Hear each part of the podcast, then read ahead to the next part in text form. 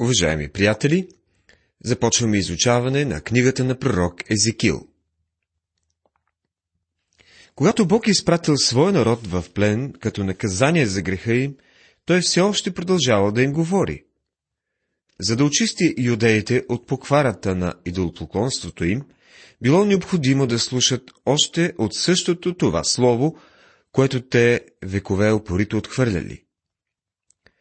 Сред взетите в плен във Вавилон от цар на Вуходоносор, при второто му нашествие в Юдея през 597 година преди Христа, имало и един мъж на име Езекил. Той бил човекът, когато Бог избрал за свой пророк между пленниците, докато Даниил служил като Божий посланник в двора на завоевателя. Езекил е бил свещеник, но така и не успява да служи като такъв, тъй като бива отведен като пленник в Вилон по времето на Йоахин. Това е записано в четвъртата книга на царете, 24 глава, от 10 до 16 стихове, който царува тогава над Юда. В 11-та година от царуването на Йоахин, Йоахин биват отведени първите пленници, между които е и Данаил. След това Йоахин се връща и царува само три месеца. И тогава, през 597 се състои второто изселване и тогава Езекил е отведен в Вавилон. На еврейски името Езекил означава Бог укрепява. Пророкът наистина е бил кула на силата сред един победен народ. Бог също така го е направил силен, за да устои на съпротивата на онези израелтяни, които били непокорни и с корави сърца. Езекил е съвременник на Еремия и Даниил. По това време Еремия е вече стар човек. Той започва служението си като младеж по време на царуването на младия цар Йосия. Той остава с остатъка от Израел в земята, а после е отведен в Египет. Ето защо по това време неговото служение е ограничено само до останалите в Египет израелтяни. Даниил е отведен в двора на Вавилонския цар и става негов пръв помощник. По това време Езекил е заедно с пленниците, отведени при Вавилонските реки. Пленниците са настанени до големия канал, който тръгва от реката Ефрат, която е на няколко километра от Вавилон. Езекил служи именно сред тези хора.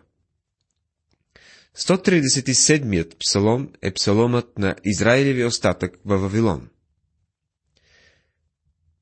В първи и втория стихове четем При реките на Вавилон, там седнахме, да, плакахме, като си спомнехме за Сиона. На върбите сред него окачихме арфите си. Но в същото време Езекил пише Отвориха се небесата, и аз видях Божии видения. Глава 1, стих 1. Какъв контраст! Докато останалите люди окачат арфите си на върби и плачат, Езекил вижда Божии видения. Ето и неговото послание. Езекил, Еремия и Данил са били пророци, но всеки един е имал специфично служение към определена група от хора и очевидно никога не са се срещали. От записаното в книгата на Данил, човек не може да заключи, че Данил е посещавал някога онези от своите сънародници в Вавилон, с които е бил Езекил. Но въпреки това е бил силно загрижен за тях и дори ги защитава. Но дали Данил и Еремия са се познавали? От книгата му знаем, че Даниил е бил запознат с пророчествата на Еремия. Предполагаме, че като младеж той е слушал Еремия в Ерусалим. Езекил също е бил млад, когато го отвеждат в пленничество и вероятно също е слушал Еремия, но не се е познавал лично с Данаил. Можем да направим съпоставка между тримата – Различните служения на Даниил, Езекил и Еремия, които са живели горе-долу по едно и също време, могат да се определят последният начин. Първо, Еремия е пророк главно на юдеите в Ерусалим, преди падането на града. Второ Даниил, пророк, главно двора на цар на Вуходоносор в столицата. И трето Езекил, главно пророк на пленниците във Вавилон, преди и след падането на Ерусалим. Той е бил пророкът на пленничеството. Интересно е да знаем, че в книгата на пророк Езекил не се споменава за Еремия, докато Даниил се споменава на три пъти. И това е в 14 глава, 14 стих, в 20 стих и 28 глава, 3 стих. Поради благоволението, с което се ползвал в двора на царя, Даниил е бил добре познат навсякъде във Вавилония, когато Езекил пристигнал в страната. Еремия се споминава само веднъж в пророчеството на Даниил. А името на Езекил не се споменава в нито една от другите две книги. Състоянието на идолопоклонство, което Езекил видял като болест на Юдея преди да напусне Иерусалим, било същото, което видял и сред еврейските пленници в Вавилония. Наказанието чрез пленничеството не е потикнало към покаяние първите пленници. Всъщност на тях им било трудно да повярват, както Изекил проповядвал, че Ерусалим ще бъде разрушен от вавилонците. Те не желаяли да повярват, че Яхова е дал световно господство на Вавилон и че неговата воля била Юдея да си покори на този страшен враг. Ето защо било необходимо на Езекил в Вавилон за Езекил във Вавилон, както и за Еремия в Ерусалим, да покажат на всички юдеи колко неоснователни били техните очаквания за незабавно освобождение. Можем съвсем твърдо да заявим, че посланието на Езекил е най-богато духовно от всички пророци, защото той се занимава конкретно с личността на Бога. Някой бе казал, Езекил е пророкът на духа, както Исаия е пророкът на сина, а Еремия – пророкът на отца. През първите години на пленничеството, лъжливите пророци все още са казвали, че людите ще се завърнат в Ерусалим и че градът няма да бъде разрушен. Наистина градът не е разрушен и при второто изселване на пледници. Но едва това става около 586 година преди Христа, когато за трети път на Входоносор го обсажда. Тогава града е опожарен и разрушен. Продължение на около 10 години лъжливите пророци са твърдяли, че людите ще се върнат в Ерусалим и всичко ще си бъде на мястото. Тогава той предупреждава людите да се обърнат към Бога, преди да могат да се завърнат в Ерусалим.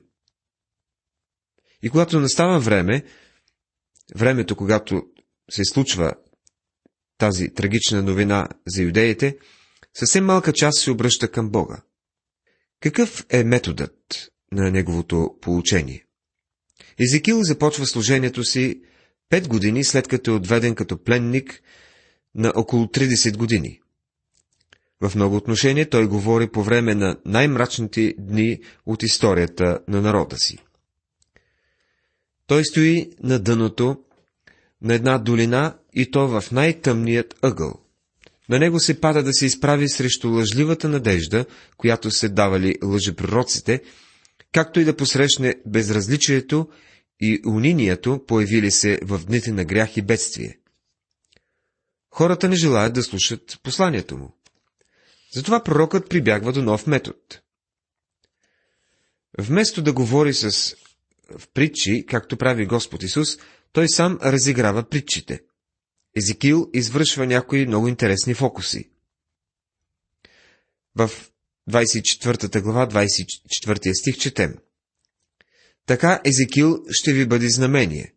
Всичко, що направи той, ще направите и вие. Когато настане това, тогава ще познаете, че аз съм Господ Еова. Людите не искат да слушат думите му, затова той изиграва думите като сценки и по този начин привлича голямо внимание.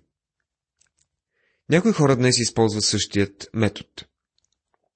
Едни разнасят плакати, други седят върху стълбове и всичко това вършат, за да привлекат внимание и да получат гласност. Това е, е и методът на Езикил. Веднъж той влиза в една къща, заключва се вътре, а после започва да си прокопава тунел, за да излезе. Когато накрая излиза, се озовава насред улицата. Тук в София се копае по улиците толкова често и не е нещо необичайно, тъй като много работници постоянно ги разкопават. Знаете, че водопроводната и канализационната мрежа е твърде стара и прогнила. Но в дните на Езикил, когато някой излезе от дупка насред улицата, хората съвсем естествено се събират около него и казват. Какъв си ти, бе? За какво е всичко това? Езикил има важно послание за тях и им го предава. Книгата на пророк Езикил, 12 глава, от 8 до 16 стихове. Какво е значението на тази пророческа книга? Езекил е пророкът на Господнята слава. Три са Израилевите пророци, които са говорили извън земите на Израел. Това са Езекил, Даниил и Йоанн, който пише от остров Патмос. И тримата пишат така наречените апокалиптични книги. Те използват изключително символичен език, но въпреки това виждат най-ярката светлина и най-възвишената надежда от всички пророци. Езекил вижда как видимата слава на Господа, еврейският термин е Шекина, напуска Соломоновия храм, но вижда също и завръщането на Господната слава, което предстои в бъдещето по време на хилядогодишното царство. Значението на Езекил се вижда именно в това завръщане на славата през бъдещето. Езекил поглежда отвъд страданията на Христос към славата, която ще последва. Как, както казва Петър за пророците, те са видели страданията, както и следващата ги слава. Първо послание на Петър, първа глава, 11 стих. И според мен Езекил вижда това по-добре от всички останали пророци. Пророк Езекил е бил силен и безстрашен. Бог го е направил такъв, и това е била неговата основна характеристика. Той е бил безкрайно енергичен и имал силна обич към това, което е просто, ясно и директно.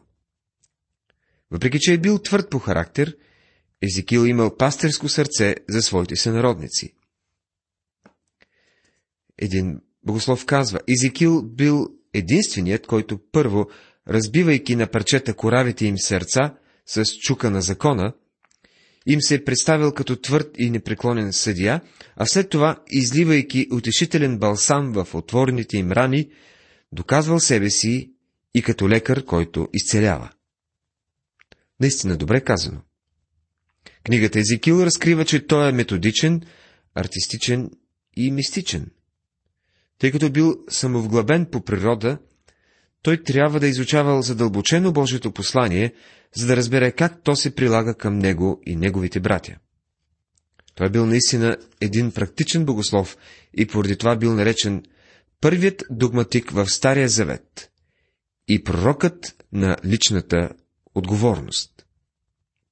Езекил набляга на три неща в това послание. Първото, грехът е бил причината, довела до осъждането на плена върху народа. Юдеите трябвало да се покорят, да се покаят и да се върнат при Бога. Второ, пленничеството щяло да продължи 70 години, въпреки че лъжливите пророци предсказвали едно по-ранно завръщане. Народът получил това послание и от Еремия, което по съдържанието си съответствало на проповядването на Езикил. 70 годишното пленничество започнало през 605 година преди Христа с първото откарване на юдеите в плен. Трето, Израел щял да бъде възстановен в бъдещето заради вярващият остатък.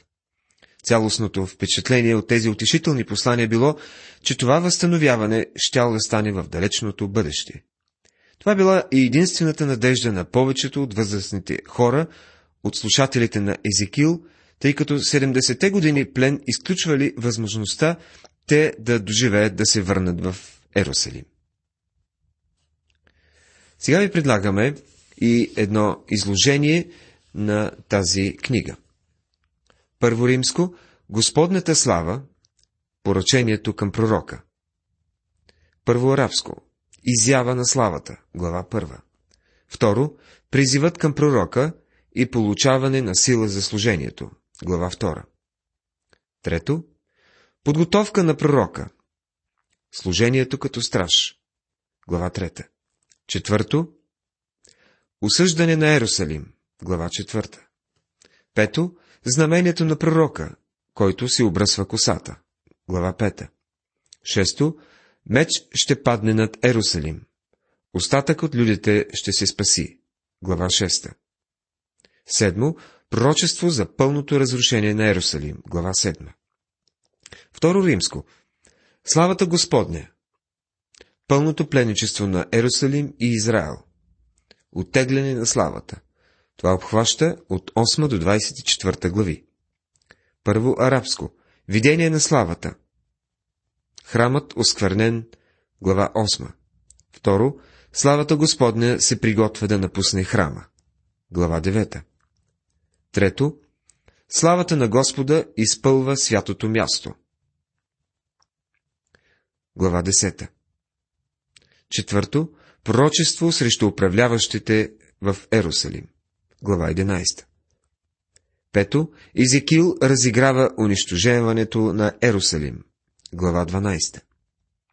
Шесто, пророчество срещу лъжливите пророци. Глава 13. Седмо, пророчество срещу идолопоклонничеството на старейшините. Глава 14. Осмо, видението на лозата. Глава 15. Девето, Ерусалим оприличен на изоставено дете, осиновено от Бога. Глава 16. Десето, загадката на двата орела. Глава 17. Единайсто, заплахата на грех... заплатата на греха е смърт. Глава 18. 12. Елегията на Иова за княза, за князете на Израел. Глава 19. 13. Поглед, преглед на греховете на нацията. Бъдещия съд. Глава 20. 14. Вавилонският цар ще отмахне последния цар от Давидовото потомство. Глава 21. 15. Преглед на мерзостите на Ерусалим. Глава 22. 16. Притчата за двете сестри. Самария е Ерусалим. Глава 23. И 17. Притчата за врящият котел. Глава 24. Трето римско. Славата Господня. Съдът над народите. 25 до 32 глави. Първо арабско. Срещу Амон, Муав, Едом и Филистимската земя. 25 глава. Второ. Срещу Тир. 26 до 28. Трето. Срещу Египет. 29 до 32 глави. Четвърто римско. Славата Господня и бъдещето царство. 33 до 48 глави. Първо арабско. Отново поръчение към пророка. 33 и 34 глави. Второ, възстановяване на Израел. Глава 35 и 36. Трето, възкръсване на Израел. Глава 37. Четвърто, отхвърляне на Гог и Магог. 38 и 39. Пето, възстановяване на храма. Глави 40, 41 и 42. И шесто, завръщане на славата Господня. 43 до 48 глави. Уважаеми приятели, тази вечер в това предаване ние направихме въведение към книгата на пророк Езекил. Говорихме за автора, за неговото послание, неговият метод и значението на тази книга. Дадахме и кратко изложение на цялата книга. В следващото предаване започваме изучаването на глава първа. Бог да ви благослови!